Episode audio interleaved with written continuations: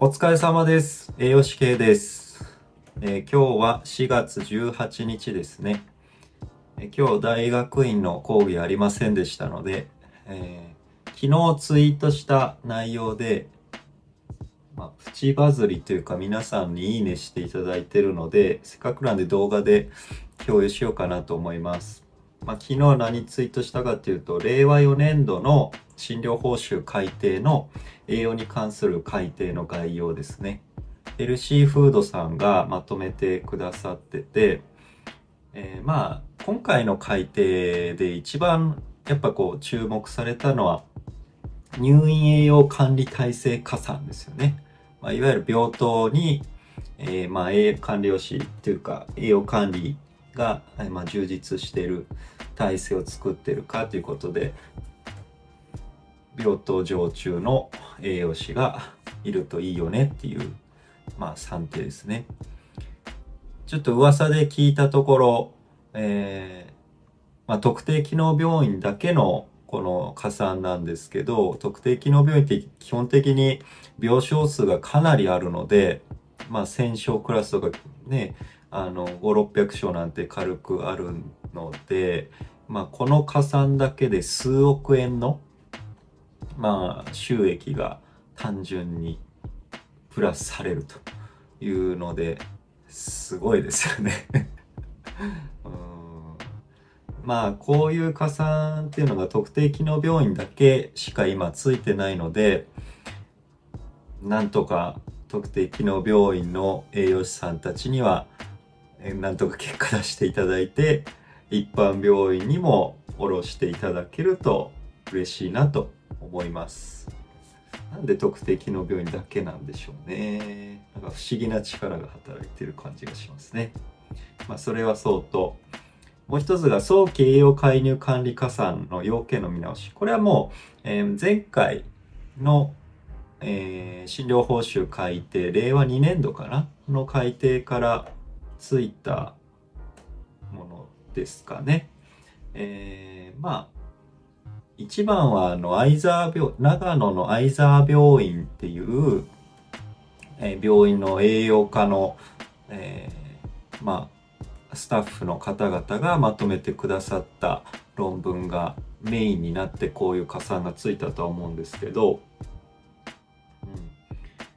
48時間以内に経腸栄養を行うっていうのと、あとは入室後早期から必要な栄養管理を実施っていうのが250点っていうのプラスでついたんですね。これは多分経腸栄養に限らず、必要な栄養管理、点滴でも、組成を、調整したりとか、そういうところで、管理体制っていうのでつくんでしょうね。で、3つ目が手術期栄養管理実施加算っていうのが、これって主に外科系の、病棟に、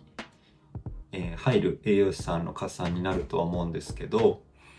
これってちょっと落とし穴があって、実は病院機能評価など、外部のいわゆる評価が入った上でこの算定が取れるっていうのがあるので、結構取れる病院取れない病院っていうのが分かれてくるんじゃないかなと思います。で、4つ目が外来栄養食事指導料の見直し。これは情報機器の方がメインの加算です。この、いわゆる流行り病の影響もあり、オンラインでやっていきましょうっていうような流れですね。で、5つ目が新しく新設されたですかね。外来栄養食事指導料の見直しの中で、外来化学療法に関わるものですね。これ結構僕には馴染みがあんまりなくて、これって特別に変わるんですかね。これはがんの認定の管理士さんしか取れないっていうような感じなんですかね。専門的な知識を有する管理士となってるので。で、6番目が特定機能病院のリハビリテーション病棟入院料と。これも特定機能病院なので、さっきの、乳栄養管理体制加算と、まあ、プラスですかね。すごいですね。で、7つ目が回復期病棟入院料の要件見直し。これはまあ、栄養士には馴染みがあんまりないかもしれないんですけど、まあ、重症患者はどんどん増やしていきましょうという形で、まあ、回復期もある程度重症患者を見れるようにならないといけないよっていうところですね。確か心不全のところも入ってくるような形になるんですよね。で、8つ目が摂食嚥下支援加算の見直しですね。これもともと摂食嚥下看護認定看護師さんがいないと、この算定って、まあ、かなりハードルが高くて取りづらかったんですけど、今回の、要件の見直しで、まあ、ある程度ハードルは少し下がったような感じがします。ただ、まあ、一番下のグレード、摂食嚥下機能回復体制加算の3で120点ってとこあるんですけど、これが、中心静脈を実施している患者で嚥下機能評価を実施の上、嚥下リハビリテーション等を行い、嚥下機能が回復し中心静脈栄を終了した患者が1年に2名以上っていうのが書いてある。まあ、これ簡単に書いてあるんですけど、確か中心静脈栄養もその施設で中心静脈栄養が導入されて、まあ、そのまま終了したっていうような患者さんが対象だったと思うので、まあ、前の、病院とか施設から来られて中心静脈がすでに入ってた方は確か対象外だったんじゃないかなと思います。ちょっと間違ってたらすいません。これ、いじかとかに確認していただければと思います。で、まあ、相変わらず、この、摂食嚥下機能回復体制加算の1と2は、ちょっと厳しいものがありますね。これって、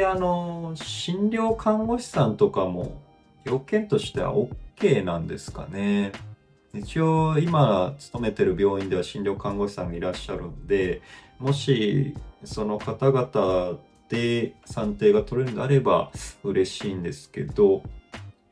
どっちかというと今回の改定では診療看護師さんは NST に関われるよっていうような感じだったので、まあここはもしかしたらないかなと思ってます。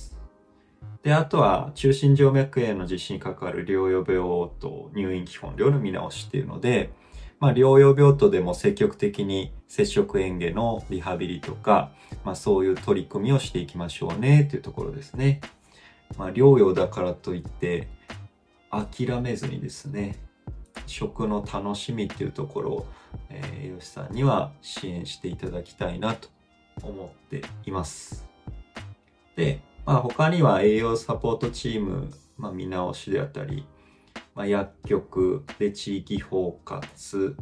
生活習慣病管理料、入退院支援加算ありますけど、まあ、この中で地味というか、単純に仕事が増えたなっていうのが、褥瘡対策の見直しなんですよね。入院基本料及び特定入院料。うちの病院では栄養管理計画書に、この褥瘡の項目を今回入れたんです。まあ、今までやってたとはいえ、体重減少の有無、浮腫の有無、で、栄養補助食品の有無っていうのを、まあ、記載しないといけないようになりましたので、まあ、栄養管理計画書の作成にはちょっと時間がかかるようになったっていうので、単純に業務が増えたっていう形になりますね。なんかいい方法ないかなとか思ったりしてるんですけど、これ自体はすごくいい取り組みなんですけど、入院基本料が上がってるわけではないので、ですね。あ、ただ入退院支援加算がプラスになったからっていうので、いやでもそれでも採算取れない気がするんですけどまあいいやあまり歌あれなんで、まあ、今日はちょっと紹介で以上にしたいと思います。ではまた。